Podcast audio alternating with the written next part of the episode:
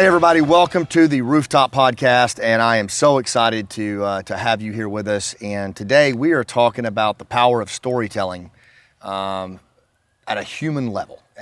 It's going to be focused on warriors and protectors, but really the, the applications from this are relevant to all of us, and it's such a important part of what we focus on at the Rooftop Podcast, which is you know operationalizing that upswing, getting back to better days through uh, human social capital, through positive interactions, bridging trust, and, and getting through this churn that we're in today. And, and the way to do that is, is through interpersonal skills. And, and so talking about the power of storytelling is, is such an important thing. And I'm really, really excited to have uh, this guest with me today. She flew all the way down from out west and attended the play um, and then agreed to, to, come by the fire pit with me today and, and, have this conversation on storytelling. And you'll see why this is such a big deal uh, in just a second. But I want to introduce uh, Dr. Kate Pate. Uh, she, she is a neurophysiologist. Yep. And for me, I, I, I, met her as I've done a, a lot lately on LinkedIn. Uh, I'd see, but it was an Instagram post that she had done about storytelling and I know I have reshared it. I don't even know how many times, but it was so profound, so powerful, and it, and it talked about not only the healing properties of it, but the community-based aspects of it. And I, I knew we had to connect, so we did. And and and ever since then, we've been talking a lot about how storytelling plays a role in healing and validating and connecting. And now today, we're going to dive into it. We're going to talk about storytelling at a level that that you can take away and see how it, it shows up in your life. So. Uh, Kate, thanks for being with us. Yeah, thanks for having yeah, me. Awesome to have to you. here. Well, look, let's. Um, why don't we start with the way I always like to do? Let's start with some storytelling. Okay. Uh, t- talk to me about um, your backstory and your journey and how you got to where you are right now, doing all of this work around um, mental health and healing. Yeah. Well, actually, my story began not too far from here in Florida, uh, born and raised. Um, spent a lot of time moving around, tons of different places in Florida growing mm-hmm. up. Um, three older brothers. Um, my parents, um, uh, my dad was in the military. Two of my three brothers served. Military was a huge part of my, my family culture. My grandfathers, um, uncles, all, you know, kind of, ha- it's just part of our, our personal story, or personal narrative in our family. Right. Um, so I kind of grew up with that as a backdrop, and um, never for, for me it was wasn't a question of um, me personally serving, but just was was always aware that this was a huge part of what um, we get to enjoy today, the freedoms that we get to enjoy today, and um, so that was sort of the backdrop. But we um, you know, we moved around a ton, and my brothers and I were super close growing up. I was a big science nerd and nature nerd, and always loved being outside and studying anything that had to do with like the brain or physiology or anything like that. Um, had no idea what I wanted to be. There were a lot of different areas of thing, you know, different things that I wanted to study um, and potentially turn into a career, but just kind of bounced around with um, what what that might ultimately be. Um, fast forward, I um, my family had moved. We left Florida. We were living in uh, Texas, and I'm applying to colleges. Still not sure of what I want to do with my you know with my life, but science was a big part of that. So um, I get into uh, the University of Virginia, and that um, year prior. So I mentioned that we moved around a bunch. My yeah. brothers and I were super close growing up and they were sort of my rock amidst all of the change and the shifts yeah. that were happening. So every time we went to a new school, no matter what happened, I could come home and be with my brothers and knew that I'd be okay, even if the yeah. kids were horrible or I didn't make any friends or anything like that. So the year before, so my junior year of high school, uh, or I guess yeah, it was my junior to senior year transition. My brothers, um, two two of the brothers that were still living at home, um, were applying to colleges and ended up leaving at the same time, even though there was an age differential. We were kind of one was in a community college, and right. then um, when the one that was closest in age to me was able to go to college and applied, they all they both went together to you know out of out of the town that we were living in, and left the home. And I'm all of a sudden without uh, my my rock. You know, my yeah. brothers were gone and out of the house. I'm by myself, and my parents were kind of just like, "Oh, Kate's fine. She's doing her thing," and they they did their thing, and so I'm yeah. all of a sudden kind of without support and didn't realize how hard that would hit me. Yeah. But my senior year of high school was really difficult and I didn't really know what to do, but I kind of internalized that and just shoved it down and buried myself in, in books and studying and was like, well, I'm going to get into a good college. I'm going to study science and nature and whatever whatever that career path will be down the road. I'm just Yeah. going to bury myself in studies. So I always did really well in school anyway, but now all of a sudden, my coping mechanism for the instability in my life and the lack of um, support, but also just the lack of a foundation um, and, and tribe. You know, my people were gone. It's like my brothers weren't there. I didn't have very many friends at that point, uh, good ones anyway. Um, I buried myself in studies, went off to college to Virginia, and had a, a really hard time adjusting. Yeah. It was um, my, my, my response to all of what was going on in my life was to run because it was like something's not right internally. Yeah. But I saw that as I got to fix my external environment. If I fix all of this stuff out here, Yeah. what feels horrible in here will be resolved. Yeah. So um, I'm running away, run to Virginia. Worst place for me to be at the time. Um, there was a lot, a lot got worse for me. So when I was there, what turned into burying myself in studies ended up becoming um, trying to control every aspect of life. So I actually developed a pretty severe eating disorder that freshman year of college as another way to control and um, make my world small and constrain as much as I could because there was instability and uncertainty and I felt like a leaf in the wind without any kind of container for my life and no people either. And that ended up you know, turning into how can I become the most elite athlete I can possibly become. And I started competing in triathlons. And I, I, just tried to take a really hard approach to all kinds of things in life. I was like, what's the hardest things? What are the hardest things I can do? Right. Like, let me, let me, let me figure out what, you know, And you became like a junkie for that, right? I mean, just- Absolutely. Yeah, It's yeah. I mean, and it worked, right? It's a Yeah. strategy. We do it because it works. Yeah. So it allowed me not to feel what I didn't want to feel. Okay. Um, so that ended up, fast forward, I, for family reasons, I ended up transferring back to the University of Texas my sophomore year, and then my family moved back to Florida, and I wasn't happy at UT Austin for reasons that were more internal than external, but I thought again, well, I can change my environment, change my scenery, you know, that'll fix this stuff. I'll go back to Florida, it'll all work out. So my family moved, um, transferred back to Apollo Beach, and um, I applied to the University of Florida, got in. I was a little bit happier, but I was still struggling with an eating disorder, still avoiding everything that I, I didn't have language. I didn't have tools for how to feel these really big things. And so, again, constantly running away from all Yeah. of this and doing great physically in, in athletics, um, you know, performing and excelling academically, and had this big secret that nobody knew about. Um, I mean, they, some people knew because of how I looked. I lost a lot of weight, and you know there was that aspect. But I started putting weight back on and developed different types of eating disorders, and and then uh, that became sort of this thing that I was carrying, this big secret. It was like I didn't want it. Yep. It's like you know when you hear people talk about addiction, because eating disorders are it's a process Yeah. addiction Yeah. When you hear people talk about this stuff, it could be anger, it could be addiction to drugs or alcohol, it could be uh, addiction to porn, it could be any of uh, you know OCD behaviors even. Yeah. People don't want those. No. They don't want to carry that around. But it's a, it's a, obviously sticking around because it's providing some kind of relief. It, you're still doing it because there's a benefit.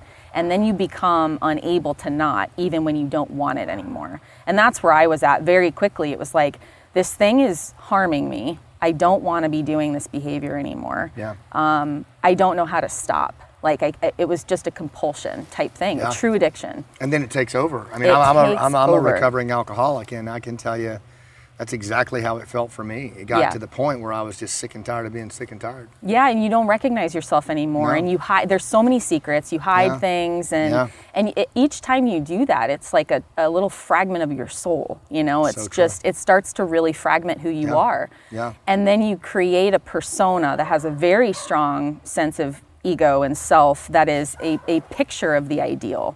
and that's what you show to the world. So people look at look at a person like that and they're like, well, this person's thriving, they're successful, and and it's easy sometimes to put on even a smile in those times, Yep. and you feel nothing inside, you feel dead inside, and It's just a performance. it's a performance, and some people are really good at they that. are. And um, I was one of those people. Yeah. So I carried that through um, my undergrad years, and I ended up, so through it all, I still had this thread of I love science and I want to do something good with my life. I mean, and, and this is important for anybody listening and watching.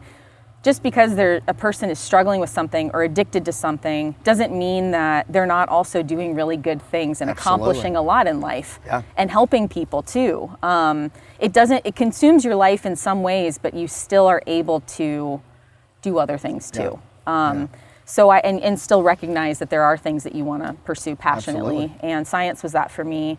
Um, because I transferred schools so much, and because I was driving myself into academics as a coping strategy, um, I I graduated in three years in my undergrad, and I wasn't Because you were just pouring yourself into it. Yeah, I mean, I went to summer school every summer. I mean, I, I just was like, I don't know what else to do with myself. I have to just do this. And if I don't, and I'm left with space and nothing to do, I'm going to lose it. Like, Look, looking back on it, on in that level of immersion, yeah, healthy, non-healthy. Very unhealthy. Yeah. Yeah, it was very unhealthy. It was, um, it was a single focus. And, you know, the thing that's tragic about it is that because I was so driven to occupy my time and just keep achieving academically, the ironic thing is I actually didn't really learn a lot. Like if you asked me what I studied and you know, Right. undergrad and do you remember these classes that you took in this awesome philosophy class or religion class or I'm like I don't remember anything from that. You know, it was like I was so consumed by it and it was just I have to get a good grade and I have to fill a gap. yeah, it was a fill, filling a gap. Okay. Um, which is a, it's a shame because Yeah. it would have been nice to spend time with the material and like Yeah. really um, own that wisdom. Yeah, You know. wow.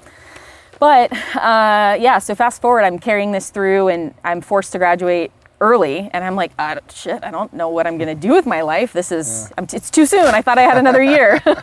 so um, a physiology professor was like, Kate, you're really good at physiology. You get this stuff. You love neuroscience. You get that stuff really well. You can explain it well.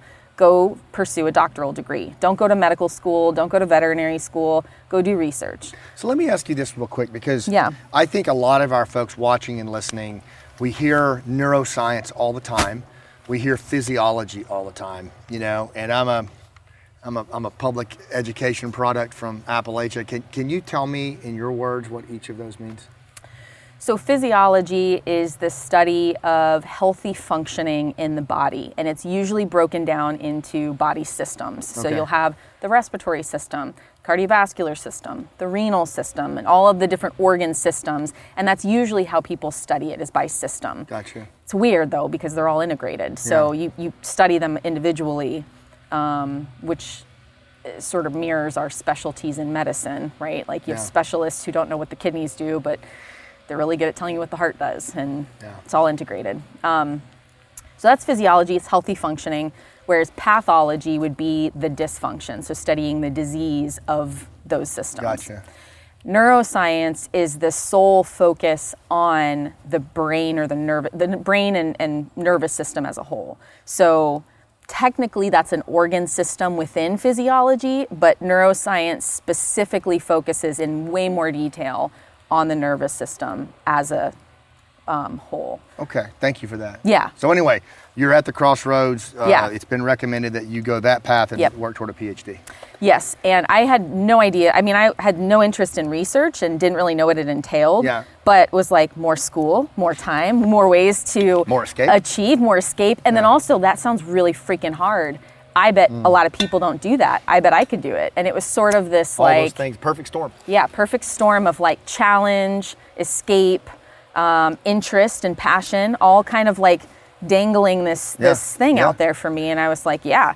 Um, so I pursue it. So I, I apply. I get into this program, and I immediately know it's not the right fit. It's doesn't feel right, but I'm also very stubborn, and I'm like, you know what? I'm gonna finish this. I'm gonna see it through. Um, didn't like research. Yeah. Um, you know, I wanted to save all the animals growing up, and here I am doing animal research, like, you know, Yeah. Frankenstein experiments on these animals, and Yeah. that was really hard for me. Um, but make it through, and you know, I'm not. I'm I'm very grateful that I did because it's afforded me so many incredible things Yeah. in my career. So I, I look back at my younger self, and I'm grateful for that stubborn, you know, person Yeah. trying to escape. Um, but it was a pretty harsh thing to do to myself. It was Yeah. I it created so much stress and turmoil, made my eating disorder worse for a really long time. Yeah. Um, uh, you know, the physical escape, competing in events. I just, you know, it, it Yeah. got it got worse. Um, but I achieved, and externally, everything was like, oh, Kate's doing well. You know. Yeah. Uh, from there, um, I really wanted to study neurotrauma. So my under my graduate degree was more um, brain, breath, body connection. So Yeah. we were looking at um, sort of how the brain controls respiration, and I always thought that was pretty interesting. But I was like, I don't know what I'm going to do with this as a Right. like how am I helping people? Right. Sort of was the bigger picture. And I was like, well, neurotrauma is fascinating. I have had multiple concussions in my life. All of my friends have. Um, and so I wanted to study that and maybe do, do something in that Yeah. arena. So I pivoted in my postdoctoral years, studied um, a lot of different things, but neurotrauma was the main thing. From there, I went and taught at a medical school in Colorado for a number of years, became the director of research there. Again, they're like dangling things in front of me. Do you want to do this too? Do you want to also do this role and, you know, Yeah. add more work to the plate? And I was like, yes, sign me up. I got shingles twice before I turned 30 God. because that's how run down I was. I was Wow. drinking too much. I was not sleeping. I was pushing my body physically. I was studying and teaching and I just going. Um, that was a big wake up call for me, but it didn't. I, I noted it, mental note, and then no, nothing changed in my life. I kept pushing so from there i had this was where things started to get really interesting for me my bro- one of my brothers was a medic in special operations at the time Okay. stationed at fort bragg and i was teaching at the medical school and i had a really cool opportunity to um, be involved in military medical research and i was like whoa this is the first time that I could do something with my career that matters to people directly. Yeah. If I could create something, a product or an approach or protocol that helps my brother do his job better so he can help people, that's like the epitome of um, the ideal career. Yeah. And it also, um, selfishly for me, was like, oh, hey, I could s- become closer with my brother Yeah. by doing this and talking to him regularly. Maybe this is a way for us to bridge that gap that, you know, since my brothers left the home when we were young, um, maybe this is a way for me to reconnect with them in some way. So that was a really cool place for me to sort of do a 180 and that company actually ended up pulling me away from the medical school and hiring me full time and all of a sudden overnight i'm in this new career field um, doing work that feels extremely meaningful and i am drinking through a fire hose because the way that i work i need to know everything there is possibly to know about something to, to understand it. So i asked my brother and i asked all of my new friends like i want to understand what this is like for you. Tell me about what you do what is what does the day to day entail? I want to understand it so I can I can help in some way with these products and Yeah. so I just became um, a sponge. You know, I'm going to these conferences, Special Operations Medical Association conferences, and I, I'm just there to be a sponge and learn Yeah. and it was really cool for my brother and I to connect over things for a while. And his life took a turn. He got you know incredibly busy. He left you know left the military and um, became a um, sales rep for like um, medical devices, orthopedics, and stuff. So that was also a high stress job Yeah. for him, and he's been very busy with that. But I continued. I started my own company that essentially does the same thing, and that was incredible because um, not only did I a lot, uh, learn a lot about starting a business and becoming an entrepreneur, but um, overnight it was like all of my friends now are either active duty or veterans or first responders, a lot in the special operations community. And I started to see another side of what people are showing, I guess, publicly or in pop culture. And that was this side of the military, but especially the special operations community, of the mental health aspect of Right. things and trauma and traumatic brain injury. And people started coming to me knowing my background and knowing that I studied TBI in the past and started opening up to me about um, what they were dealing with. And like, Yeah. you know, I, I'm not okay. I don't know what's going on. I got, you know, blown up a num- number of times or just in training. We had all these ex- exposures and um, I don't know where else to go. I'm a, I was a safe place because I'm not tied to the organization in any way. Yeah. I'm not a therapist or a counselor, so there's no stigma there either. Yeah. And it was just like a friend talking to a friend who happened to know a little bit about something that was relevant. Yeah, you understood the context. Yeah. Let me ask you this because I think this is a great point to pivot into Yeah. where where you're going now. But was there a point when you talked about the eating disorder and just the the over immersion into what you were doing, where that started that you you you you pulled out of that and you started to kind of relocate yourself and what did that look like? It was a gradual process. Okay. Yeah. It, I wish I could say unconscious, or did it kind of just happen? Um, both. Okay. I think as I got older, I started to develop better tools. yeah. mostly because and I, I never really put it together until i was reflecting sometime in the past couple of years where i was like you know the more i worked in this community to help other people i i credit my life being saved by my friends Yeah. See, I'm the same way. That's where I was going with that. It's yeah i i learned because i my heart is i'm, a, I'm an extremely sensitive person so i can cry at the drop of a hat Yeah. i just feel deeply Yeah. which is funny because i shut that down for so long right. part of my path to healing was learning how to feel again. Same here. You know, and Same here. I could feel deeply towards my friends. And when they're telling me their stories, it would move something in me. Yeah. But when I would reflect on my own self or my own life, there was nothing. It was callous and walls. And Yeah. I couldn't extend the compassion to myself. Um, but Hmm. when the more I started working with people and the more I started trying to understand, well, I know a lot about brain injury. I don't know enough about mental health. Let me dig into this body of literature on PTSD or let me dig into this body of literature. So I just became, you know, I learned as much as I could, not being a specialist in psychology or Sure. whatever. And that started translating to me learning about tools to help my friends. And then in turn realizing, oh, these might benefit me too. And their vulnerability with me, their willingness to open up to me, it held up a mirror and was like, hey, you know, you you appreciate this and encourage this in other people, but where are you opening up? And how am I how am I personally sharing my own struggles and story? And to me it was like the comparative aspect kept me quiet. It Yeah. was nobody's going to under like people hear eating disorder and they're like middle class white girl problem uh, you know somebody who just is bored and doesn't have enough time on their you know like there's a lot of stigma around that because it's so misunderstood and there's a lot of shame in all of these things Yeah. that we all carry and we don't open up because we feel like people won't understand they won't get it they'll judge us Yeah. But we we have to try to explain and share going back to storytelling the only way people are going to understand what this is like for me or for me to understand what it's like for them is if we actually talk about it Yeah. and yeah, so true. I realized I was doing myself a disservice by not sharing my story, thinking people wouldn't get it. Yeah, there's going to be people out there who judge, who don't understand, who make silly comments that Yeah. are hurtful. Yeah. But the majority of people who care about you are going to want to understand, and they're going to want to hear it, and they're going to want to relate. You know, there's two quotes that um, I love in storytelling um, that I think are super relevant to what you just said. One I heard fairly recently, and it was in the context of all the division that's happening in the world. Yeah. And someone, we were talking about storytelling, and, and the, the quote I heard was, You know, it's really hard to hate a storyteller.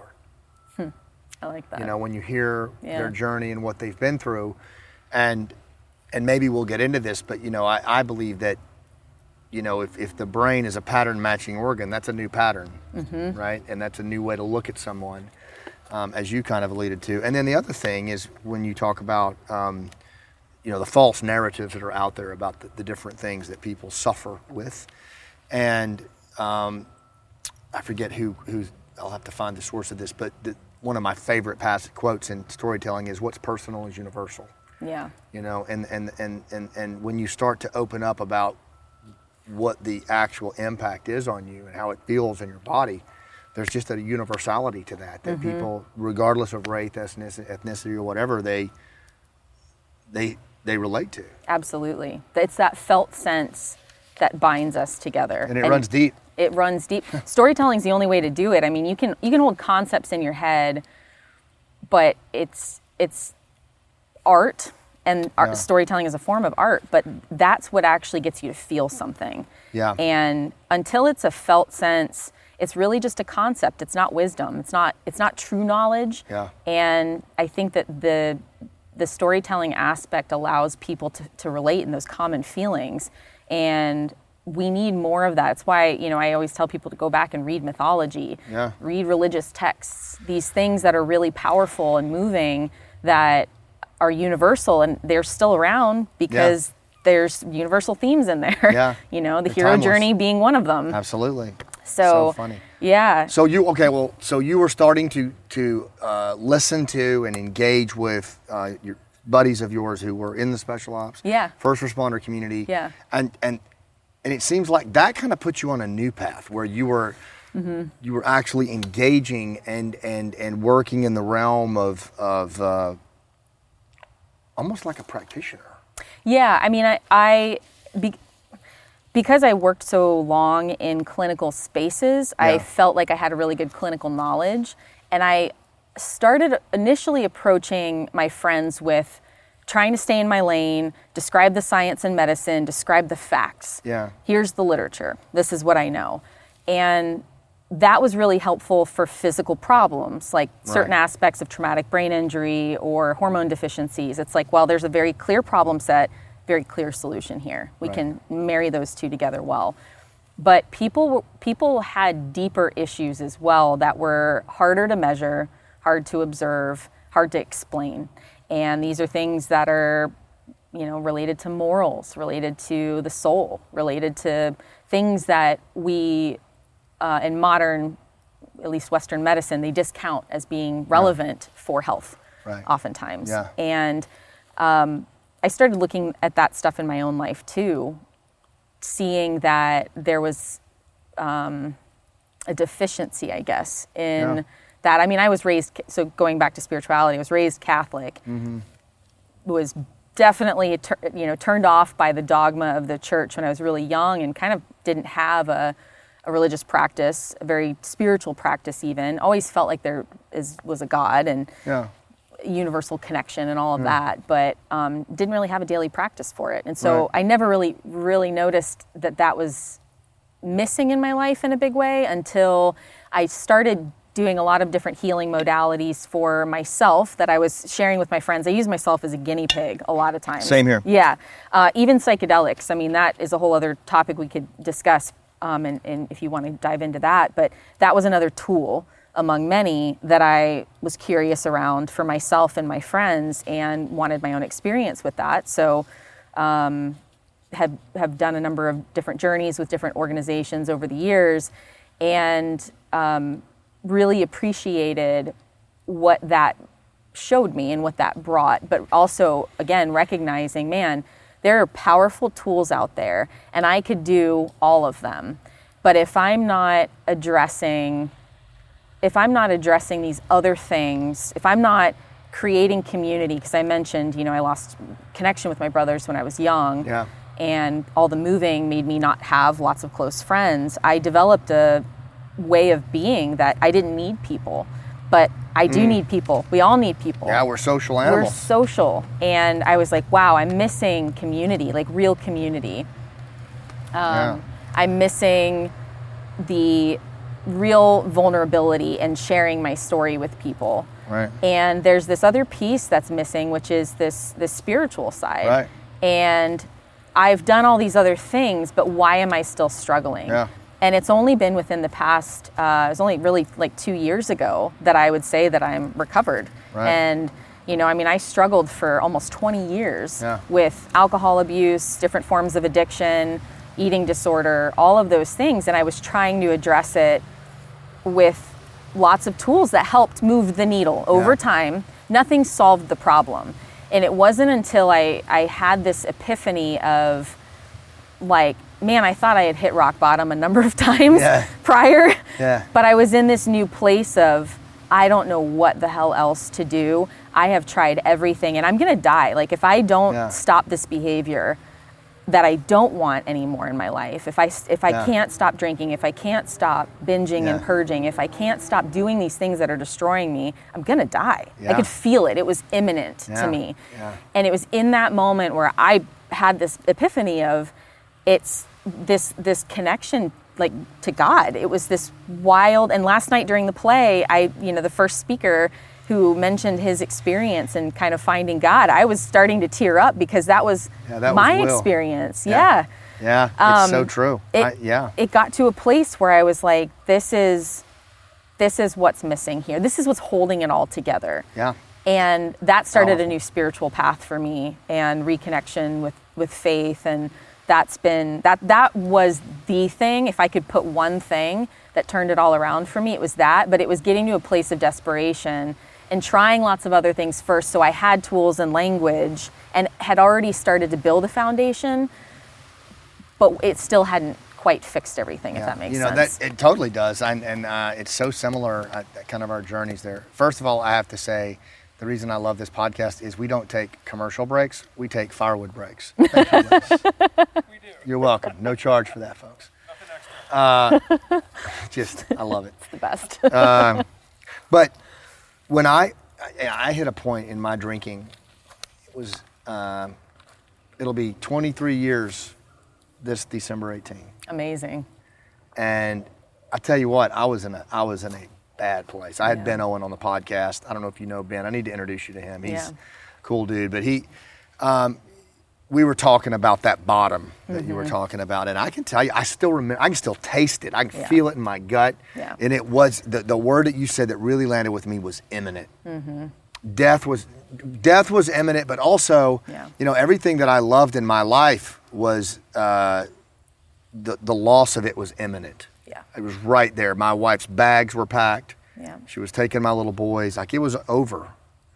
And even when I started to get in recovery, I didn't know if those things could be saved. Mm-hmm. But I knew that, like, for me, it was the, I was just, there was nothing else. Yeah. I was at such a bottom that I, I had no other place to turn. I had tried to control everything myself. And so when I got in the rooms of my recovery, the, the folks that had been around it for a while said to me, you know, quit trying to control everything, man. Just let it go. And I was all too happy to let it go, to be honest with you. I was so tired. Yeah. Um, so I, I just really appreciate you saying that because I it really resonates with me. And anybody that's you know uh, watching or listening to this, you know, hopefully um, there's some resonance here, um, and and you can find some some points in this journey that you know we can't control everything. But did you start to? So how did you parlay that into what you're doing now? Yep. So over the years of basically just answering my friends' calls, Mm-hmm. um, and I would get calls from people I didn't even know that were friends of Yeah. friends, and they were like, I like talking people off a ledge at Yeah. midnight on a Saturday, and it's a Yeah. strange phone number, and I just got used to picking up the phone because Yeah. I'm like, you know, I don't, I don't know who this is going to be, but might as well check. And I mean, I, there were people who who literally said, I don't know you, but I have no one else to call. That's how they felt. Which, Yeah. of course, in my mind, they had plenty of people they could have called, but Sure. they felt like they needed somebody who wasn't going to judge them, somebody who didn't know them, but somebody who understood. Yeah. And that is what I I was to that person or those people.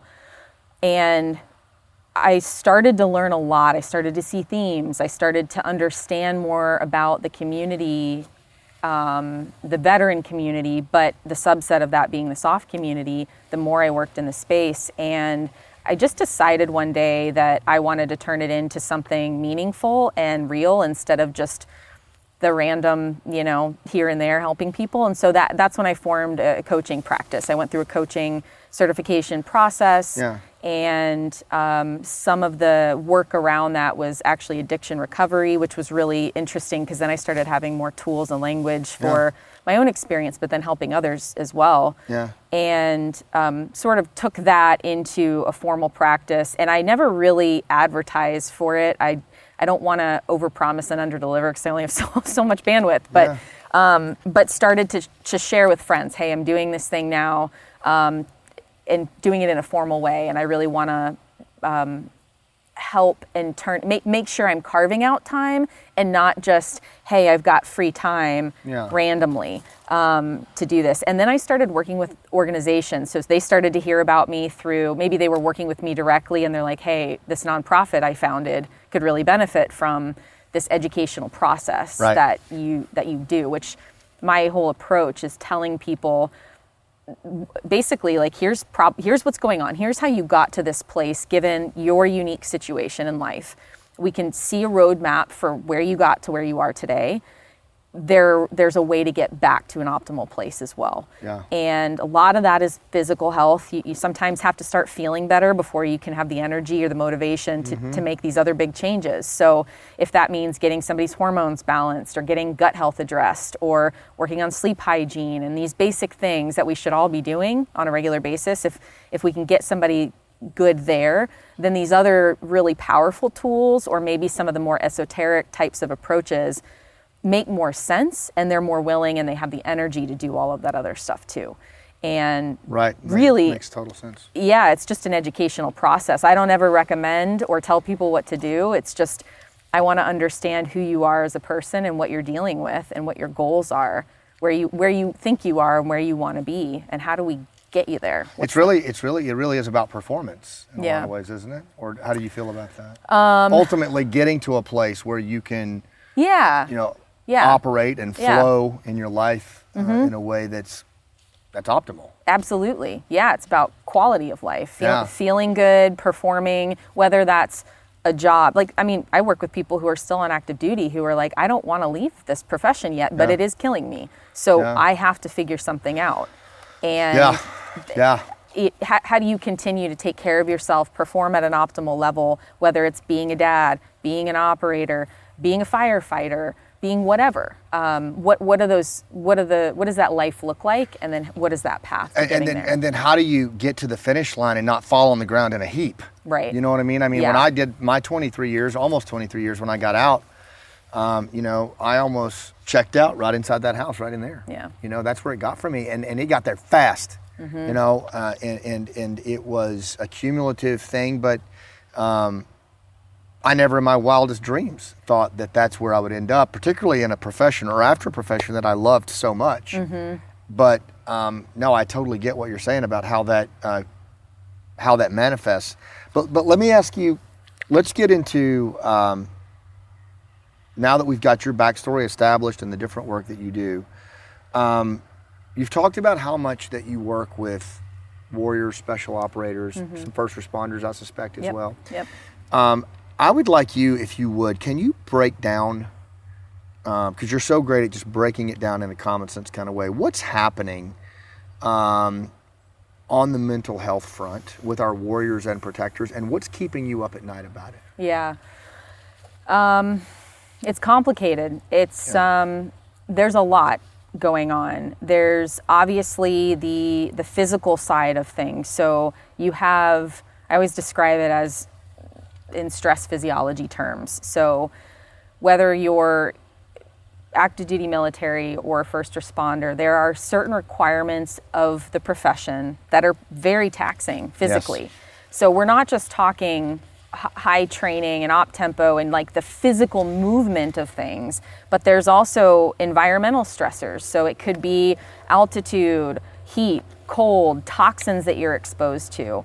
Um, obviously, the soul crushing workouts and the you know the, uh, different operation and training exercises that you have. Command climate. Th- yes, then there's the psychological stressors. Okay. Uh, And, and that could be family, it could be health, it could be job security or not, or maybe you've got whatever going on at financial stuff, you know, things going on in life. All of those things act on the same systems in the body and activate our stress response system. And normally we have a system that's pretty robust and resilient, and you can stress the heck out of it and it'll swing far to the left or right and then kind of bounce back. And it's dynamic, mm-hmm. it's meant to be Yes. moving.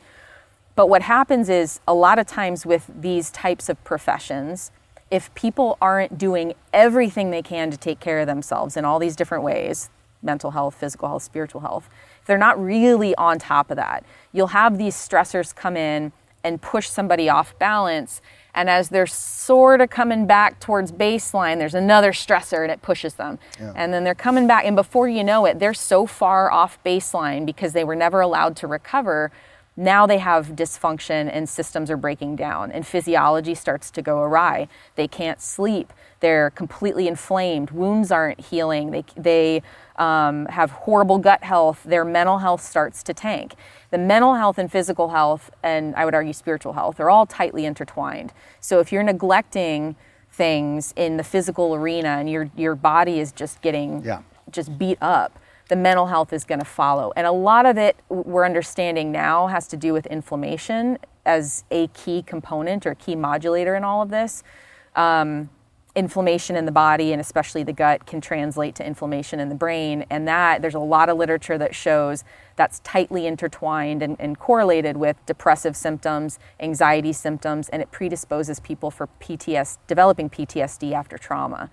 So going into the post-traumatic stress stuff, it's you know when, when someone experiences trauma and they have a hard time recovering from it today's world would give somebody the diagnosis of ptsd and that person now identifies can identify with that. But they also then feel like somehow it's their fault or they were weak somehow. Yeah. especially when it's a case where like there were 10 people there and two people developed PTSD afterwards and it's like well why didn't those other 8 they were there they experienced the same stuff.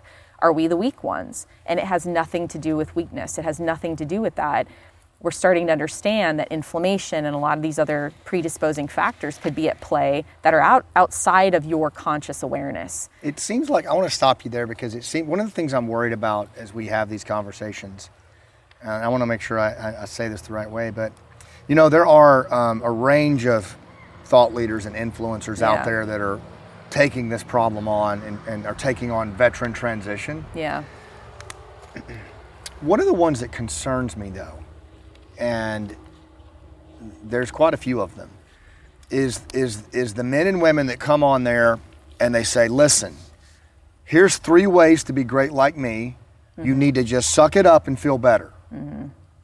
And I worry about that Yeah. because I, that might work for that individual. Yeah. They, they- you know, they might have whatever in their kit bag that allows them to do that. yeah But based on what I've seen traveling the country, what I've experienced in my own journey, that's just not a relevant statement to No. make. No, it's a dangerous statement to make. It's dangerous because people hear that and they think, well, shit, it's, I just need to suck it up. Yep. And I can't tell you how many times I've heard that, or I worked with somebody who's like, I'm, I'm probably just being a big baby about this. And I'm like, whoa, this is not that's not a healthy attitude it discounts your experience and it causes a shutdown in what you're feeling and what you're going through which is legitimate Yep. and when you hear that over and over again or you see these influencers and these people who are putting out like you know harden up and whatever it is like hardening up was kind of the problem What got you here? yeah, to begin with What got you here, man?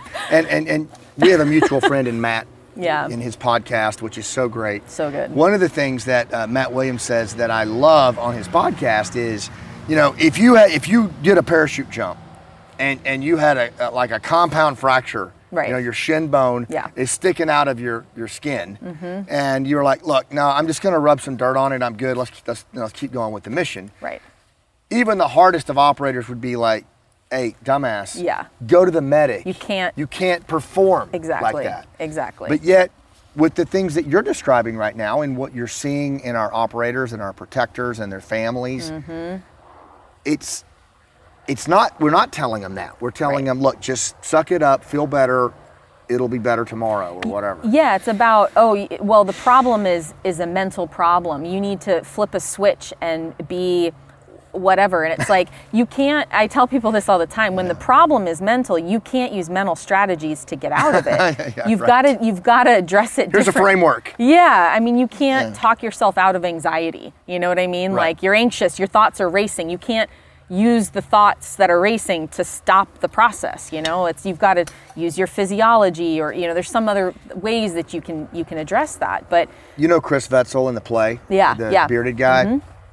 He he's so funny. He should do stand up, but he was talking one time about he was you know, he has pretty severe PTS, and um, some civilian friend of his was like, "Dude, you just need to focus on feeling better." And Chris goes, "Well, shit, I never thought about Is that it. Is that really?" It Yeah. drives me nuts. Yeah. It drives me nuts. And and this is where um, I think either I would argue denial or being naive are are the only two explanations I have. So either the person's denying Yeah. that in themselves, which is more right. likely the, the thing, or like when I was a kid, so my mom suffered severe depression Mm-hmm. um, when I was a kid, and I was a really joyful little kid. And so Yeah. I didn't get it as like a five year old. I'm like, Yeah. just be happy, mom. Which again, like Yeah. I thought it was like a, a switch that could be flipped, but I was young, right? Like that's what little kids do. I was naive. I didn't understand it. I didn't have enough life experience to know. There are probably people out there who legitimately have not experienced this stuff, who don't get it, who think that that's how it that they, Works. they think that yeah. Yeah. And but I would say the majority of people are just in denial to some degree, and that's like most human stuff, though, right? Like you you um, tell other people what to do and make it seem so easy, but like you're out of touch with the complexity of You're not immersed in the context Yeah. of what their local experience, their lived experience. you, and you you can't know. It's a major leadership problem today across the board. I- oh my God! yeah. And, and uh, that's probably another podcast. yeah. Um, but let me ask you. Uh, okay, so I want to I want to come back to the what you're seeing. and what's keeping me up at night? Yeah. yeah. What's what's really bothering you about it that you're worried about? Yeah. So I think the the biggest thing is um, that despite well, there's a couple things, but it's I guess it's all integrated.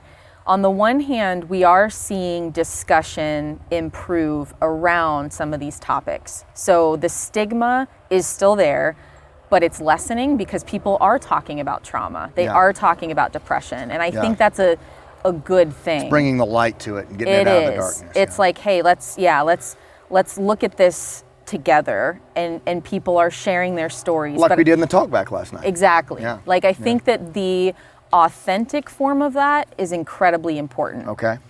But there's this other side that that was really cool. That was a hawk. You're welcome. um, that's what this Only is. on the fire pit rooftop. Brought, bring in the hawk. yeah, that's what this tattoo is. Yeah, that's so cool. Yeah. Um, so the other aspect of that, though, is that because of social media, there are there's a a platform for people to. Um, I guess I'll say that some mental health topics have become trendy, and and Talk more about that. uh, so social media has allowed people to um, use different topics of mental health as a way to gain followers and a way to gain attention. And they're sharing things that really are inauthentic or flat out wrong or false or unhelpful. But it's it's clickbait. It's I want people to reshare this, and so sometimes people are um, performative in a negative way on social media where when i say negative i mean in a way that is um, it's not really true. It's they're they're doing it to gain attention. And that i think can be detrimental because then it becomes this thing of diminishing those who are really experiencing that. Right. um, you see it sometimes with, with PTSD where people are like, oh, my PTSD made me do this, or I have PTSD because they put whole milk in my latte instead of Right. whatever. And you see a lot of like weird ways that people are talking about it because it's become more It's almost familiar. been hijacked. It's been hijacked, and then there's the performative aspect that diminishes the real experience that other people have. So there's that that shadow side Yeah. to the the it being that elevated. makes a lot of sense. Yeah. And then the other piece that's related to that is the expectation that there is a silver bullet for this stuff where like for example somebody might have an experience that is truly valid and legitimate of I did this treatment and holy cow everything changed after that. Yeah. That can happen. I mean, I mentioned psychedelics before. That's a powerful tool. Uh, stellate ganglion block for some people can be a powerful tool for uh, anxiety-like symptoms, and um, there's post-traumatic stress symptoms. There can be a number of powerful tools that somebody might have a, a legitimate r- response to. They'll share it in excitement and like, you guys, it worked, and everybody needs to know about this. But what you don't see is the rest of their life and the rest of the day to day and how it plays out. I would say a very small portion of people can do something that does radically change their life forever. And they, there's a lot that is resolved because of that. They probably still have to do some work, but a lot of it was done. That's Yeah. a very rare thing. Most Yeah. of the time, somebody might have an incredible response to something, and then they go right back to kind of how they were, and they have to keep working. iterative. And it's iterative, and Yeah. you have to. Progress with this stuff is like this. You know, it's the slow creep up. Sometimes you might get these blips that are like a nice little boost, but you're still gonna have to kind of like you know have that trajectory. And with with the social media stuff and some of these tools the way people are talking about it sometimes people have the impression i just need to go do that thing and then i'll be fixed. And they don't put the work in Yeah. before or after and then it's a huge letdown because they their expectations about it were wrong.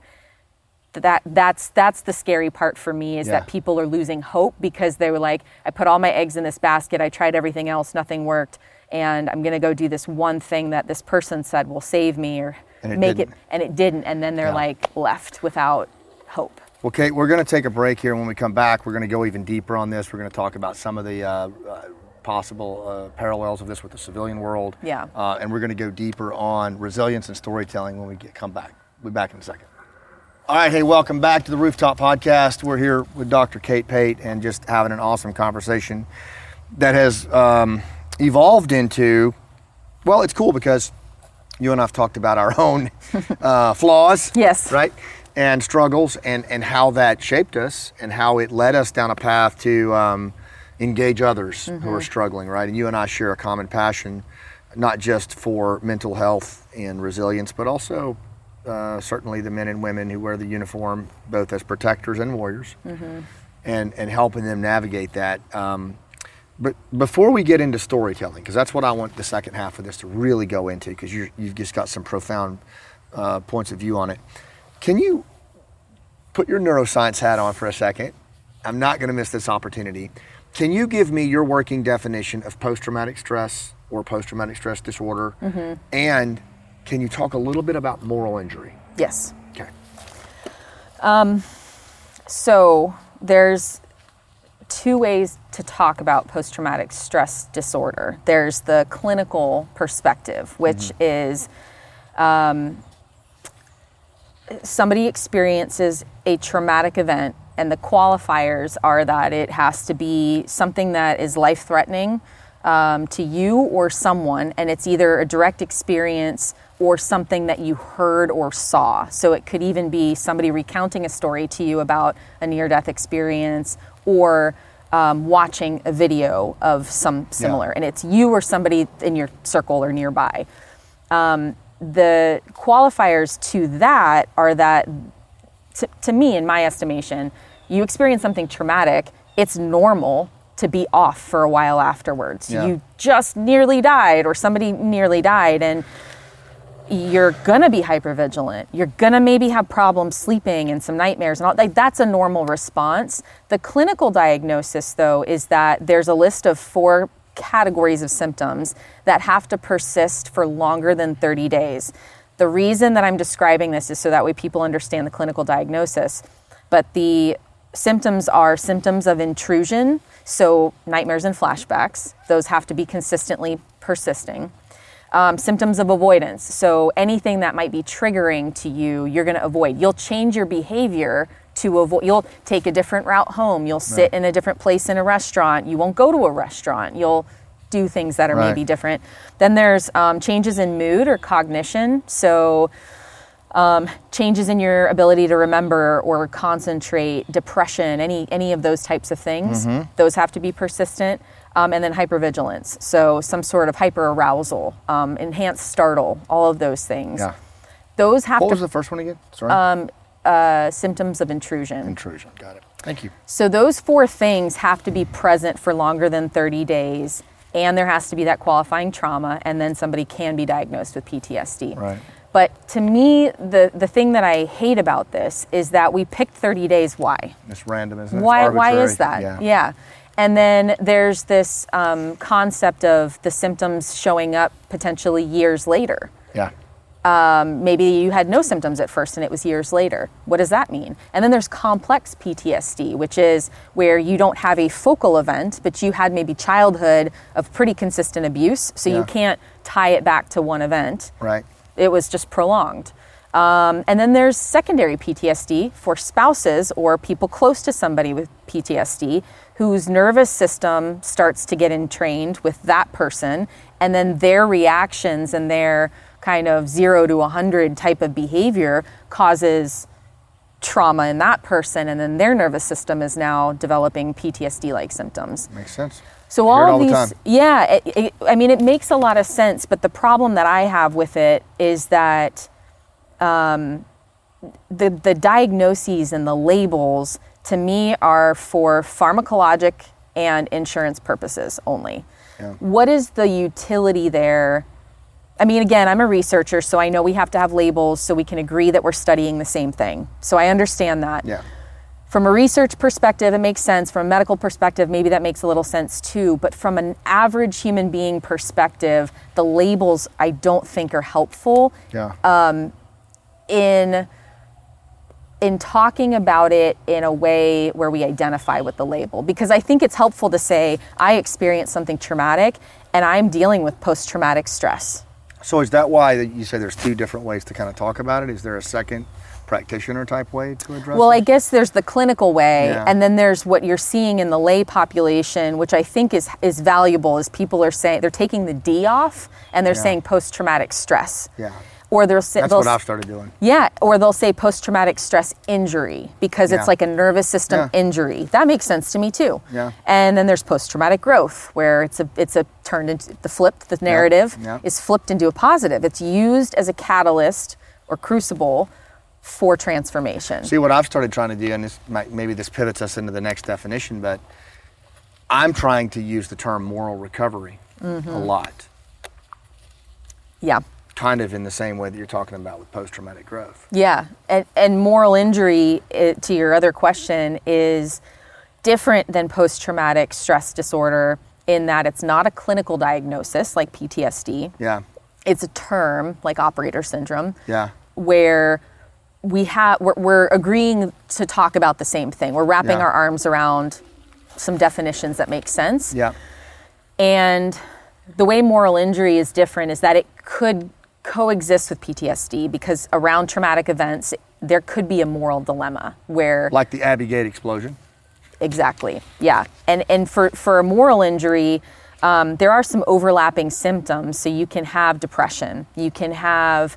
Um, uh, s- sometimes you can have hypervigilance depending on what happened. Yeah. You can have problems sleeping. Um, a lot of times there's an existential crisis. There's a crisis in faith for Yeah. moral injury. How would you define it at its core? What would you say a moral injury is? It's a an experience uh, where there's a transgression of one's morals that has to typically do with a person acting against their moral code, uh, killing, perfect example, um, or failing to act, so failing to prevent something from happening, or s- some sort of betrayal of leadership. yeah, So where leadership prevents them or uh, prevents them from doing something, or leadership does something to that person that is against their moral beliefs, or it's a person in power. So you can think about um, rape as a, an example of this. Yeah. Maybe somebody um, that a person trusted or who was in a position of power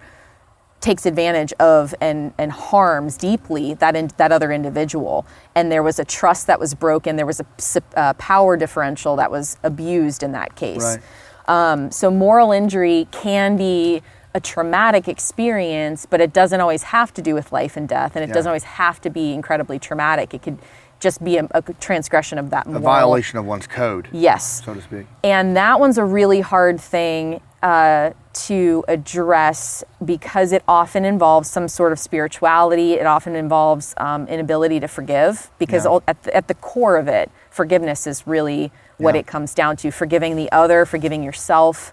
Um, making peace with one's faith, spirituality, creator, um, because that, that those things can become fragmented. Can I share something with you on, on that? yeah. Is um, when I was involved in the Afghanistan withdrawal, you know. Um, Wes, can you hit the timer too? Thanks. When I was involved with the Afghanistan withdrawal, um, one of the things that really bothered me was that so many of the leaders that I revered, honestly, Yeah. I, I look, these were like surrogate parents to me. The generals, the admirals, um, they sat silent. They sat on their hands. In fact, many of them contacted us on their cell phone saying, "Hey, can you help with this guy?" While Right. preserving their position, Right. without rocking the boat or the policy. Yeah. And I interviewed dozens and dozens and dozens of iconic operators Yeah. who were just shattered at that. Yeah. Particularly when we were held to an account for 20 years that you do not abandon a partner on the battlefield. You sleep where they sleep, you eat what they eat, you, you, you- stay at their shoulder. Yeah. Shona Bashona was the Afghan term. And where I'm going with this, Kate, was um, I, I've seen just such a uh, a sense of betrayal in our community, and I think it is it is profoundly affecting mental health post collapse. And I testified to Congress on this, and, and but I will tell you, I, I was at a gala just right down the road here in Tampa, big gala for a special operator, and the guest speaker was a revered um, senior leader in our community. And he looked out at the group of assembled operators, and I was sitting among them, and he said, You know, a lot of you have been talking about uh, this thing, this betrayal, and you, you really need to stop that. It makes you look like a victim. Wow. Yeah.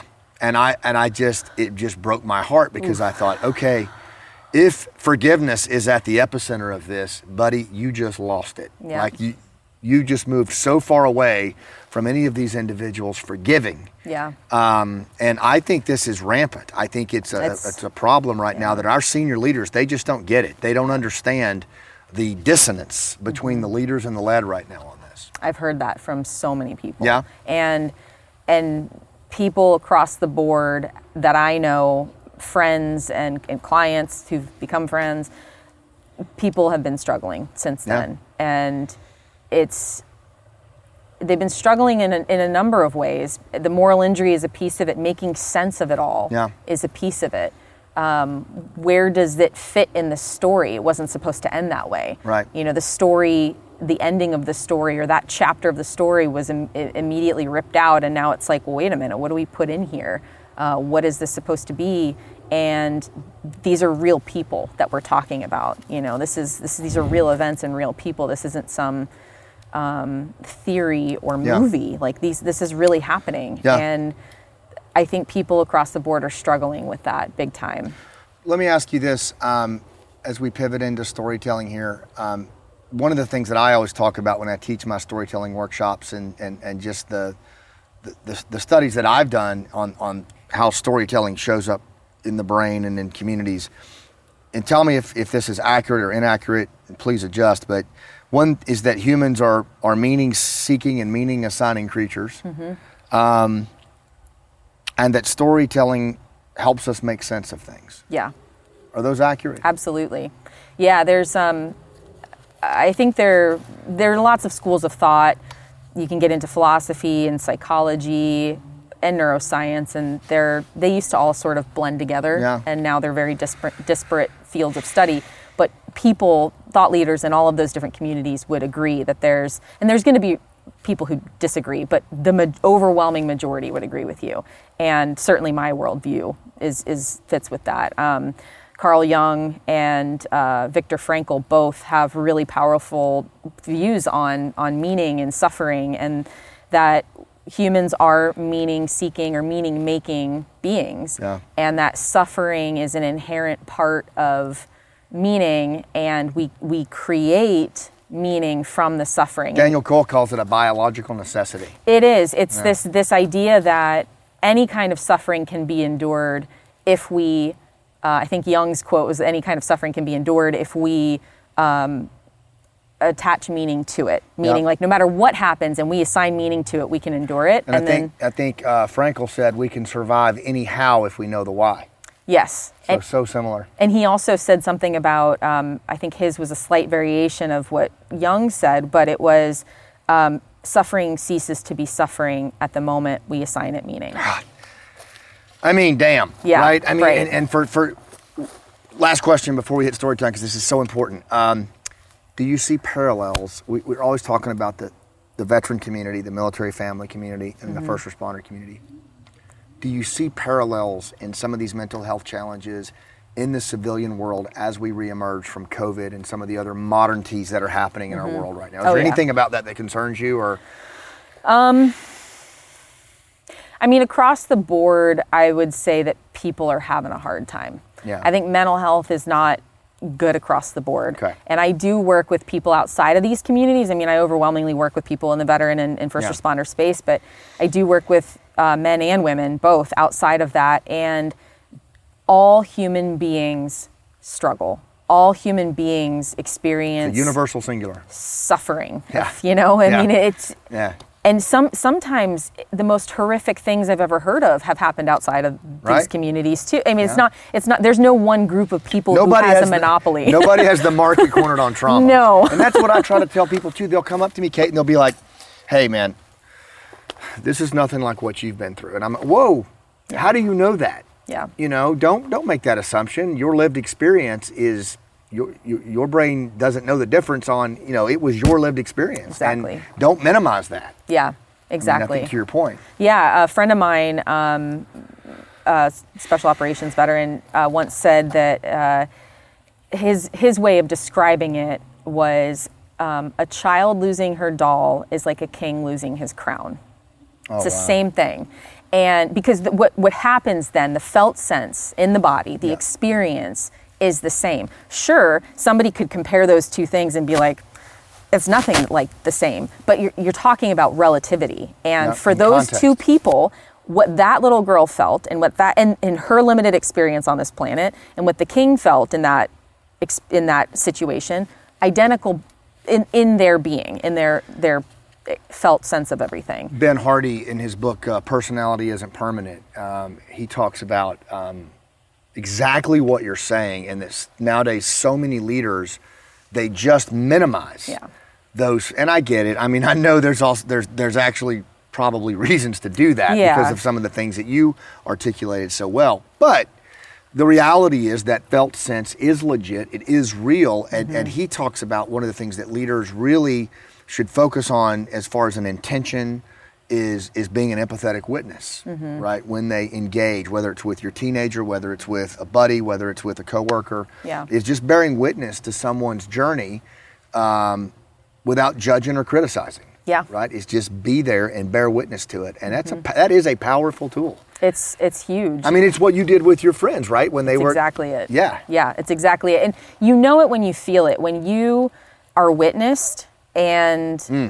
not you're witnessed with empathy Yeah. and you're not judged it is such an incredible feeling it's Yeah. so freeing and it does you want to you want to connect with that person it's like they Yeah. gave you they gave you a gift it feels so there's good reciprocity to it. oh it feels so good and very few people feel that Almost no one does it. yeah, no, I mean that I never really felt that as a like kid growing up, and it's like uh, until I started doing this work, I was like, oh, I really understand this. See, I was lucky. My dad really modeled that for me. He, Nice. he yes, and he. If you want to know how that paid out, when he retired from the U.S. Forest Service 43 years later, there were people lined out the lobby yeah, because they couldn't get in to, you know what I mean? Like that's reciprocity It in is. full um, from that.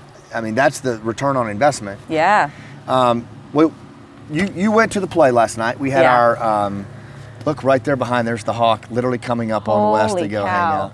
Uh, sorry, folks, we're enjoying the uh, the hawk right here. We'll have him fly by in a minute. Um, tell me that's not a sign. I I mean I don't know. You love the birds of prey. I do. Just for yeah. you. Yeah, that's Um, cool. But you, you went to see the play last night. Last out, Elegy of a Green Beret. Yeah, it was incredible. It, thank you. It was our final performance for the 2023 season. We're trying to figure out what happens next. Um, but it was a powerful night. I mean, the house was full, all veteran cast, a lot of emotion, you know, both in the audience and in the cast because it was our last performance. And um, we've seen and been through a lot touring and hearing the stories of, of, of struggle and hope and love. And, and so it all kind of came to fruition last night. I'm interested in just um, your takeaways from the evening Yeah. uh, in no certain order, but would just love to get your thoughts. Man, um, the the first thing I will say is that, and I mentioned this before, is that I wish everyone could see this because. I do feel like those who don't have the words to describe their experience will be able to relate to it and be able to just almost like here can you please go watch this to understand i can't explain it to you but this will help um, we had three examples last night in the talk back. yes Um, one was a, a friend of mine, Damon, who was a special operator, came the first night, hit him hard. He brought his entire family Yeah. the, the next night because, in, in, to paraphrase, he said that he, um, he realized that his separation from his family could no longer go on. And he brought them, and man, was it emotional. it was Oh, he i got was a ev- yeah everybody was standing ovation. Then we had a first responder, a firefighter who was in the North Tower. Yeah Did that one hit you? yeah That one just That one hit me a lot because I feel like they're often forgotten. They're forgotten. Yeah. And, and, and, and, and he talked about the resolution he found. Yeah. Even though it's largely a play about veterans, there was that universal singular. Yeah. And then the other one that really hit me too, Kate, um, was the gentleman that was talking about his dad who served in World War II. Yeah. And he just, he, he, he said, I, he's gone now, you know, but he understands where a lot of his behaviors came from. So you think about that, you know, Mm-hmm. Yeah. uh, an operator who brought his family, a first responder who brought his son from the World Trade Center, and uh, a son who got to know his father even after he passed, Mm-hmm. right? And then you brought up a, an example that you saw of a couple that was sitting next to you. Yeah, they were. Um, they had a daughter who was married to a former ranger, and the the daughter and her husband had come the night before, and went home, and he was like, "This is this is incredible. This this really helped me make sense of my experience and." I know that, it, like, he, he kind of got the sense that he wasn't alone, and it was sort of uh, just a mirror, really, Yeah. for him. And they were raving about it, and so they were like, "If you, you guys, there's one more night. If you have the ability, it might be sold out, but if you have the ability, um, you should go." And I think that she, the wife who was sitting next to me, and uh, her husband, uh, she said that they called and that they were running out of tickets, but somehow they got in. Yeah, like we she told them to come. Yeah, and so they came and they were thrilled to have, have made it in. And, and she was in tears. I mean, he Yeah. was he was tearing up too, but she was sobbing Yeah. throughout the night, and I could feel the seats next to me moving um, with how much emotion was there. And at the end, you know, I looked over at her when the house lights came on, and she was just full of tears. And she said, "Like I'm so thankful. I understand now, and and every civilian needs to see this." What's happening with that, Kate? With the, I mean, I, I want to get more of your impressions, but I feel like we need to let's pull the pin on this. And Yeah. what is happening? Because that's a these stories are being told from the stage from men and women who lived it. They're they're largely true stories. But what is it that's happening out in the audience with this kind of storytelling, and, and what can we take from it? I mean, there's clearly a group connection here. Yeah. Everybody is being moved to feel similar things at the same time. There's Yeah. there's an incredible power in and alignment in that that we don't often get because we are all fragmented and individualized in little islands these days Yeah. and we don't have the sense of community and shared experience shared trauma you know when during world war ii the whole country was at war people Yeah. would come home i mean the transition home was different in that yes they were celebrated but people often kept quiet about their experiences and storytelling maybe wasn't a part of that but there was sort of more of a shared sense of difficulty back then Yeah. whereas i mean people forgot we were at war Yeah.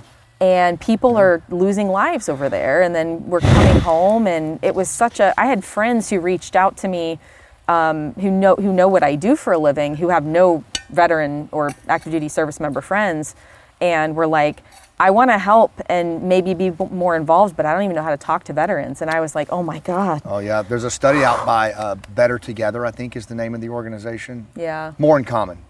okay cool group. Um, but they've they've done research. Their report is called After Kabul, and I forget exactly what the numbers were, but it's something to the effect of the majority of Americans want to help They do. veterans move on, Yeah. but something like seventy to seventy five percent of civilians don't even know how to approach mm-hmm. veterans or, or they're afraid to. Yeah. And as a result of that, three out of five veterans feel like strangers in their own country. They do, and I see that because I, I have the majority of my friends are veteran from the veteran community Yeah. for sure. However, I do still have a lot of friends who have no ties to that community, and I Yeah. see it in that group. They want so badly to help and be of assistance, but they're they're like just at a loss for what to do. And it doesn't help. I'd say that the majority of veterans are that I know are thankfully I know really great ones, and you know they're they're willing to grant some grace to people when they don't Yeah. have the words. But you do have those folks who um, storytelling, they have a narrative running in their their mind about they won't understand, they don't get me, they can't know these people, you know, and and I I understand that it's very difficult when you put yourself through something like that. My brother experienced this. Yeah. Um, where you, you go through all that, you come back and you see people acting the way they act sometimes, and you're just like, what did I fight for? Yeah. And Yeah. there's that, but then Yeah. If you choose to to allow that to become your sole narrative, of course you're not going to open up. Of No. course you're going to hate these people. Of course Yeah. you're going to not make it easy for them to connect. You can feel that with someone. Yeah. So for a civilian who's like coming up like I want to connect and figure this out, if you're the kind of person that has that view, it's just going to be reinforced to them that I can't talk to a veteran. So th- Yeah. there's that part of it too. It goes both ways. Yeah, and that's really why I, I you know, uh, I, have you read Tribe with Sebastian Yes, Junger? love it. I love it too. Yeah. And I, I actually interviewed him several. Wes and I interviewed him several years ago. Really Yeah. generous guy, but um, I I thought his his part on community to me was profound. so good. And I thought when he said that line, I- and you probably picked up on when my character Danny said it is, you know, most veterans are more than willing to die for their country, but they have no idea how to live for it. They don't know how to live for a country that is literally tearing itself apart Right. along every imaginable line, from race to ethnicity to money to politics. Mm-hmm. And that, that just hit me right between the running lights when I read that, and it still does. And I do think that Mm-hmm. that that divides, and so I put that in the play Yeah. so that rather than preach on it, because I don't think we can, Yeah. You could watch it on display. You could see my character Danny being that person you talked about that looks with disdain Mm-hmm. on the civilian community, but also it's an opportunity for the civilian community to go, hmm, am I hitting my neighbor with an axe handle? Yeah. Yeah. Am I, you know, am I being that divisionist? Exactly. You know, Yeah. I guess it allows for perspective, right? Storytelling allows for shared perspective. It does. Yeah. I, I would say that the the sense in the room afterwards was like we had all just been through something together. Yeah, And and we lack that in today's world. Like we don't have the things that bind us very well Yeah. anymore. So this is a way storytelling, but this particular um, performance and what it evokes in such a powerful way is a really unique tool for that. And you don't, it's not like a book that explains things, you show people. Yeah. And so they're going to feel it in response to what they're seeing. And that's so much more powerful than just describing a concept. And this is a big thing for you. You and I talked about this before the interview. Is is for you? It is more about action and doing than Yes. than than talking about it or admiring the problem. Yes. as I as I like to say. Yeah. Uh, what? Um, talk more about that. What? The only I mean in, in my experience and what I have observed in, in the people that I've worked with, the only way for real change to happen is is not by thinking it. You Yeah. have to you have to do things. You have to feel things for your own personal change, but to change the world, the community, whatever that is. But starting with yourself, you can't think things and be a different person. You have to put things into place. You have to take action. You have to feel it in your body. Like Damon bringing his family. Ha- you have to Yeah. Um, and then extrapolating that to well i want to make change in my community you can't just yell at people or argue or Yeah. ex- you know tell people what's wrong you have to go take some action to do something Yeah. Um, and what you're talking about demonstrating how powerful this is you're not telling people hey storytelling's powerful you're just doing it you're showing people Yeah. you don't have to explain it when they can just go and see the show and then be like oh Oh, I get it. Now, when we travel with the play, Kate, we go to these cities and you know we'll do the play, and I, I call it our emotional breaching tool Yeah. because it like it opens so people up to the hard conversations, you know, and Yeah. Mm-hmm. their, their bodies are open, mm-hmm. right? It's almost impossible to be closed yeah. if you stay in that. And but what we do then is then we run our storytelling workshops Yes. Yeah. On the heels of that, I love it. and it you know I think it models what's possible It does. and in a way that then the participants in the workshops are willing to explore their scars and traumas mm-hmm. and and realign with their narrative. And I'm wondering, could you talk about that from kind of the science side of it? What is it? What is it about storytelling? First of all, that has, and again, I'm not asserting this as a silver bullet. Yeah. But I'm just saying, what are the healing properties of storytelling that we need to be aware of Mm-hmm. uh, as we move through this as a community to address PTS and other uh, mental health issues? I mean, at the core of it is is belief and perspective. So Yeah. what I believe to be true of the world and my perspective on the world colors everything about my experience. Yeah. If I believe that the everybody's inherently bad, the world's inherently bad, or I have a narrative in my mind of this is what my childhood was like, this is what happened to me, and this is why I am the way that I am, and I'm I'm like holding on to that. All my experience is going to be colored through that those narratives Yeah. the narratives or the story is at the core of, of belief and perspective. It's at the core of meaning. You have to use words to describe it.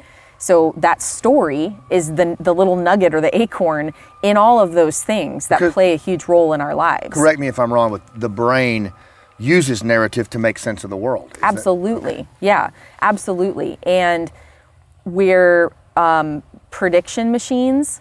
so everything in pattern, we look for patterns. Absolutely. So the more reinforced a perspective or belief may be, or a narrative that we've created in our mind, like I said, the people who, um, and I used to be this way until I started to rewrite my own narrative and now I see things very differently but my own narrative was was stuck in the past of like Yeah.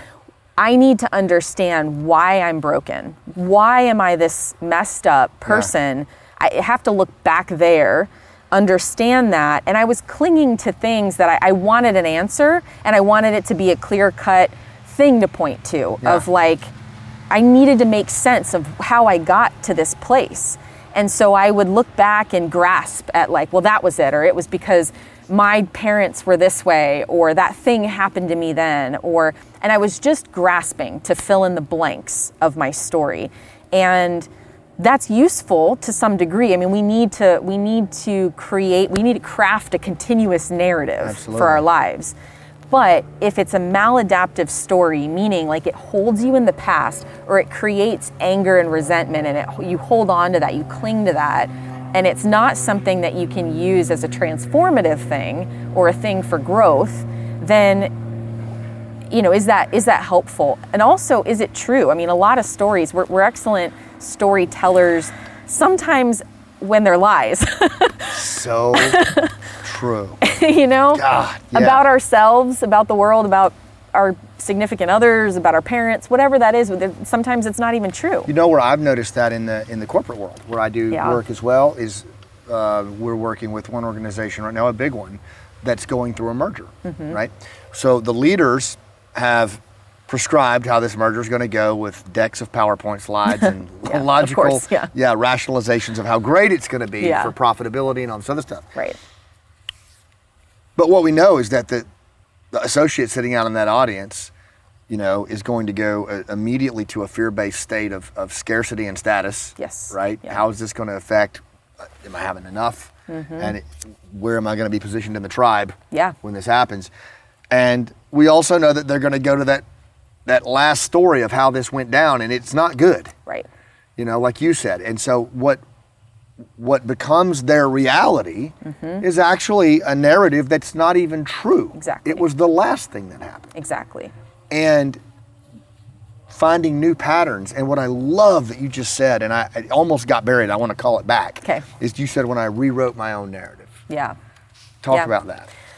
Yeah, I mean, for me, you know, I, I'm very familiar with the hero journey, right? That arc, the story. I mean, it's in, in many classic myths, Yeah. and you see it in modern in modern stories and playing Yeah. out Campbell, and Jung, all the they always talk people. about it, yeah, yeah. you see it everywhere, and we all have that in our lives. Yeah. And I was looking for the thing to tr- like I, I was looking for in my mind it was like i'm going to overcome this stuff that Yeah. i'm dealing with these addictions these behaviors these patterns these things that are are it felt like these dense dark like tentacles that constantly were pulling me down as i'm trying to like rise up and like be free of, of this stuff that was weighing me down. And i'm like looking for a something a triumph. It was like i guess a whether it was a silver bullet treatment or something of oh i had to hit rock bottom in this way or i was looking for a way to free myself from like almost trying to create a story before anything had happened of trying to be free from I like it. from what I was going through of like Yeah. how do I what is what is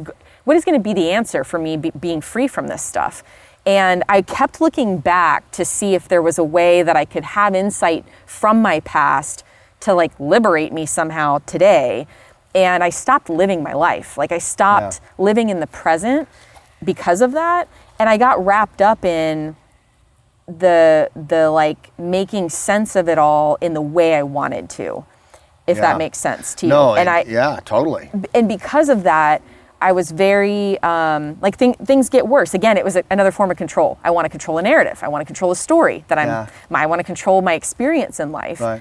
And it wasn't until that point of letting go of all of that and realizing like that that that feeling of imminent death of being stripped away from all the control and Yeah. realizing I had none that that that inflection point of reconnecting with my faith in God and realizing that it's not about um, it's not about trying to construct the narrative that like the ego wants to create.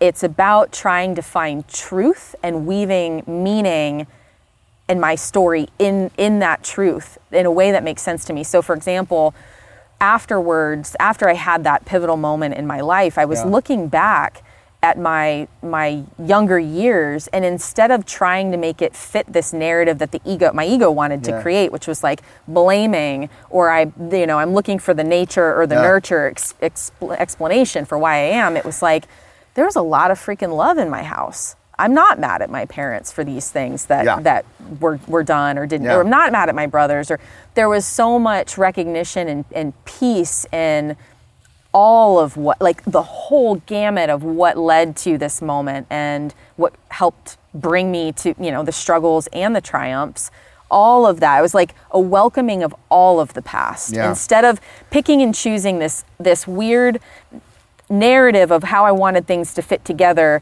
it was like all of a sudden the aperture opened and I welcomed all of my story in Uh, you, you talk about the hero's journey, and I, I, you're, re- I think you're really onto something here, and I want to kind of call it out for folks listening and viewing. Is um, I, there's all kinds of frameworks for stories. I Yeah. love the hero's journey. I think Yeah. it is. It, I really do think it's a beautiful framework. Um, Steven Pressfield, do you ever read any Love of it. his? Yeah. Yeah, So Steve, so good. You know, Steve has a um, a version of the hero's journey that I think is um, phenomenal. And Gates of it- Fire it, uh, it's actually in War, is it War of Art? I think he taught, or maybe the Artist's Journey. Um, but he says, you know, the hero hears a call, refuses the call, yeah goes on a journey, or meets a guide, goes on a journey into the belly of the whale, uh, fights demons and battles inside, outside, and then this is the part I love: returns home with a gift for the people. Mm-hmm. yeah And as I've been working as a practitioner in storytelling and, and, and helping people develop their stories, what I just heard you talk about, and I think it's such a critical component of and misunderstood about storytelling is resolution. yeah You know, is is is there is there is an arc in story, and and it we have to change. yeah And I've worked with lots of families of the fallen, and as they explore their stories of their, they call them their fallen hero, mm-hmm. their story starts off all around their fallen hero. Mm-hmm. And many of them that I've worked with, they struggle because they say, I just, it's just not a good ending, and I'm still in this place. Yeah. And then I ask them two questions what have you learned, mm-hmm. and how have you changed? Exactly. And all of a sudden, they're well, and they write and they realize that it's now become their story. totally. You know, it's not their fa- their fallen hero is honored, but it's it's their Yeah. story. What did you learn? How did you change? Exactly. Right, because that is when you really. I know, isn't it just crazy? People are having fun. Yeah. Uh, hawks, jet skis. I mean, seriously, folks. It's a popular place. But you know, that is to me is that the real struggle and resolution Yeah. Are the two critical components of Mm-hmm. every story, uh, not just for the teller, but for the audience, because that's where we locate ourselves Yeah. in the other person's story, and we autobiographically listen and we find meaning. We do, absolutely, and all the things that I, I, I like to frame it. I mean, part of my story is is including everything about my life instead Yeah. of picking and choosing. Yeah. Oh, I don't like that. That didn't fit this narrative. Right. It's like, oh, this is my narrative. And that's what everybody does today. though, Everybody is They try to make it three ways to be great well, like me. modern psychology, unfortunately, some of these approaches do encourage that. So that can be unhelpful sometimes. Why, though? It, well, they, people want to make sense and explain away what they're dealing with, but it's so much more complex than that, and you, it's all included. It's all part of life. Like It's all you, part of the package. yeah, it? it is. You know, and I, I don't think that that's always helpful to just look to look to the past for one thing. I think part of m- my experience was including all of my story, getting to a place, uh, that inflection point of surrender, change, Yeah. but all of the struggle, the like white knuckle desperation on your knees kinds of nights and days that I've had in my life. I look at all of those things of like just breaking me over and over and over again until I softened to the point of I love it. of being like open, really o- open and, and sensitive and, and human again. Yeah. And that it's like, you know, a, I don't know, crustacean bashing on a rock. Like at, Yeah. at some point you get to that soft under underside, you know, beneath that crust that we all have. Yeah. And I feel like the way I live I live my life today is as that soft, tender little creature. But I'm not afraid of being hurt now. I think that crust that we all wear that protects the little soft, tender thing is it's fear. It's fear based. It's protective because I'm afraid that I might die or might get hurt or might be wounded in some way. And it's it's useful. Yeah. That armor is important. We have to have it. But I think there's a place and time that we hopefully get to where we realize we can we can set that armor down. Well, you know, the central theme of Last Out is letting go. I mean, Exactly. even on the bracelets that we hand out, the I green love that bands, so it- You know, that really is is my character is is trying to protect the people he loves at all cost. Yeah. But his super objective is to rest in no peace, and in order to do that, he has to let go. Mm-hmm. Yeah. Uh, but it's the last thing in the world we want to do, isn't it? Yeah. A lot of times. It is. Yeah. It's probably the hardest thing for for humans to do. What What do you think when you think about where we need to go with veteran, first responder, health, just mental health in general? Yeah. Where do we need to go that we're not going right now? And is storytelling a part of it? Yeah, I think storytelling is a huge part of it because the, the other thing that I'll say about this, I've worked with so many people over the years, and I- mean, I take patient confidentiality very seriously, so I don't share anything. Yeah. But I wish I could take somebody's story that they tell me about what they've been through, what they struggle with, what they deal with, where they want to go. I wish I could take it and like show the next person and then show the next because everybody comes to me and they're like nobody's going to understand. I'm the worst. I'm my my struggles are the most whatever. Uh, There's always these superlatives attached, Yeah. and there's an, a belief there that um, they're the most broken, and that they are the one to have the most shame Yeah. around all of this. And I'm like. I have heard your story, not to take anything away from your own Yeah. uniqueness, but the general theme of it. I have heard it a thousand times, and you are not alone. I wish that we could use this as a tool more, and instead of a one-on-one kind of thing, Yeah. this is now a one on a hundred, or maybe it's just ten or five or two. But it's like, can we multiply this this um, personal narrative experience with the community and with people outside of the community? But Yeah. again, it's it has to be done in a way I think that is honoring the person telling it and you don't want to force people to do it. You don't want, I mean, and I've experienced this where you do try to connect with and tell your story to a person who doesn't get it, or it, Yeah. it's maybe, it is your worst fear is confirmed and they throw it back in your face in some way. And Yeah. that can happen. And that is painful, but it shouldn't stop you. How do we? Okay, I I agree 100. percent In fact, a buddy of mine who did his uh, he did his thesis on veteran transition. Okay. And one of the things that he said and, and that he learned in all of this is that you know a lot of our veterans don't need therapy. Yeah. You know what they what he thinks they need is.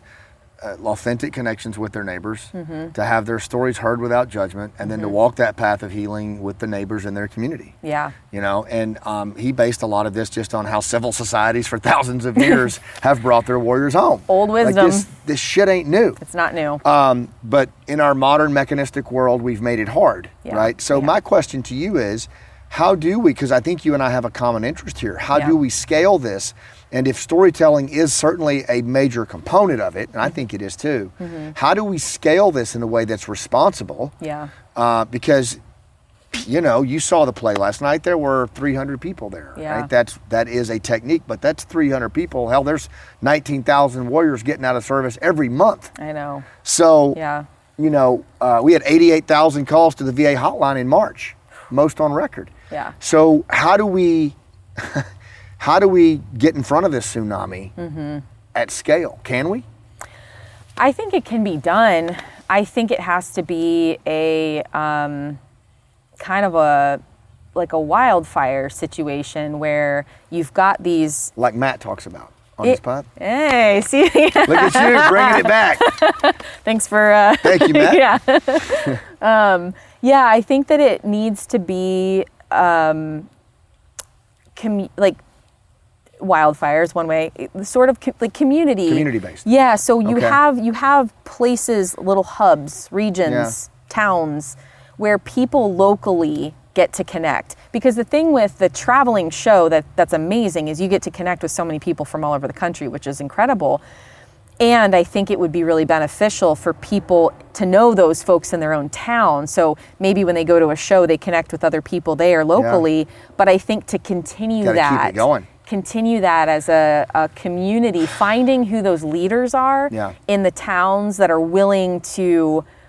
spearhead that. And a lot of times they're leaders without titles, Uh, yes. right? I mean, these are these are resilient leaders who just step into the breach. Exactly. And they recognize the power in it and they want to see it continue. And so they step up. And that's really all you need a person who understands and is aligned with the vision and gets it and then is motivated to continue to bring others into the fold. Well, you're doing that.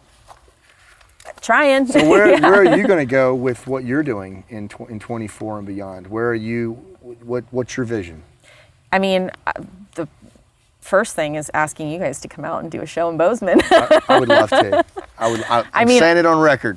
Would we, love- we have would love- multiple towns in Montana that would love and Okay. love to see it. All so that would be um, incredible to have you guys out. But then to, If you'll come up after and do the talk back with me and the Yeah. cast, would you do that? Absolutely. That, that would be amazing. absolutely, Okay. yeah, and then keep it going locally. Yeah.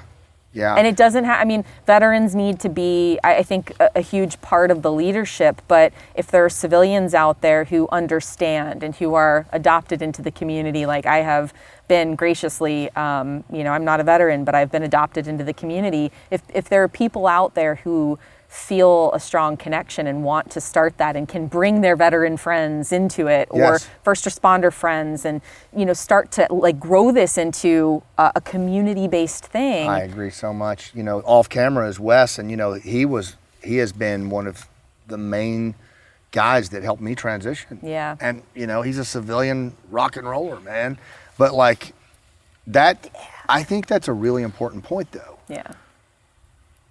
I believe personally that transition of both our protectors Mm-hmm. and our warriors and protectors, I mean our first responders and their families. I think this is way beyond thank you for your service. Yeah. Like I think we need this the civilian component plays a major role in this. Yeah. And they have throughout history. But for some reason we've got this chasm. You know, that's the other reason for the play and the storytelling is because as a civilian, if you go for that ride, then you kind of have a, a better sense, like you said, Yeah. of the couple that sat next to you. I've got to go talk to my son-in-law Yeah. You know, I've got to go hug his neck. You know, and I think really that at the core, that's kind of what it is. It is. Yeah, You know. I agree. So, last question. Uh, second to last, actually. if anybody watching this that they're sitting in their community across the country and they, they want to get involved, they want to help, particularly in the veteran realm, the first responder realm, because I hear this all the time. Yeah. But they don't really know what to do. Do you have any ad- advice for them or perspective for them on how they might um, step into that? I think I mean what I did uh, honestly was was learn how to be a really good listener. Oh God, I was hoping you'd say that. Yeah, I mean you you have to be willing to hear and I don't mean like I mean like you can tell when somebody's listening to Yes. you versus when they're sort of like Yes. uh-huh yep yep sure and like checking their you know Yeah. like you can tell and so if you learn how to be a really active listener Mm-hmm. that's that's step number 1 number 2 is be curious Yes. and number three is treat them like a human being. Like you don't go up to an electrician and be like, electrician and, and ask, um, how many houses have you worked on? Let me tell me tell me about what your day to day as an electrician. You don't say that. Yeah. So for a veteran, it's a it's a profession. The military was a profession, and yes, there's nothing else like it on this planet, and unique experiences across the board. You, you don't get that in every day to day kind of profession. However, it's an aspect of that that person's life it's not all of who they are so you wouldn't look at that person as just a veteran like you wouldn't look at an electrician as just an electrician Yeah. so you can think about it granted scales are different there impact Yeah. is different but think about it in those terms and ask about the human being Absolutely. I, you know, I one of the things I get all the time, and I, I mean, I understand it, but is someone will come up and they're talking to me, and then before I can even start to answer or get to know them, they'll say, you know, I was going to be in, but I had flat feet, or I had asthma, or my mom didn't want me. And it's like, dude, yeah yeah, that's fine. I don't care. yeah I you're not judging No, Yeah. I mean, I just want to talk to you. Right. Like, and, and that makes it a little uncomfortable for me because then it's like, all right, Mm-hmm. well, what are we really talking about here? You know? Um, but Yeah. we've got to learn how to talk to each other. We've got to learn how to listen. Yes. Um, what did we not cover today in this podcast, Kate, that you that you'd like to share with any of the listeners out there? Anything that you think we need to go deeper on, or Oh man. I, I you know, I think the thing that I would say, we kind of touched on it a little bit, is just um, l- learning how to be honest with yourself and and look at the truth of your own story too. And like we were talking about, the, Yeah. the lies that we tell ourselves about the world and all that. I think that really, fo- like just trying to be kind with yourself Yeah. through that process too. Yeah. Like we all, So you know, we all have these these things that we've experienced that are difficult to share and looking at that understanding your own narrative and it has such value. You know, it's one of the things that I, that I firmly believe is that our struggles our, and and the things we go through in life have the potential to serve others. They do. When we can harness them in our narrative, I call it the generosity of scars, but it is Yeah. the repurposing our struggles in the service of other people. Stories are told for for yeah. others. yeah right? and we all feel the same things at the end of the day it's just different things that caused them Different context. yeah All right. Well, this has been awesome. Will you come on again? absolutely All right. And yeah, next stop, so. Bozeman. yes Uh, I'm telling you. Thank you so much for coming to the show, you. for making the schlep down here and, and being with us on the show. And, uh, Absolutely. you've really opened a lot. You opened my eyes. I can't wait to work with you more. yeah same it's gonna be awesome Um, Yeah, it is. So, to everybody who listened and watched, thank you for being part of the Rooftop Podcast. Uh, thank you for being part of this community that is committed to, to, to getting us back to better days through old school interpersonal skills, human connection, and a sense of uh, deep drive and purpose. We did that in the early 1900s, as Robert Putnam talked about in the upswing, and I'm firmly convinced we can do it again. But it's going to start with a lot of the stuff that Dr. Kate talked about. So, thanks for what you do, uh, and we will see you next time. Oh, don't forget to go to scottmann.com. Uh, check out all the cool stuff that we got going with the play, Pineapple Express, and a range of other things. Our, our workshop for um, Human Connection is coming up in March.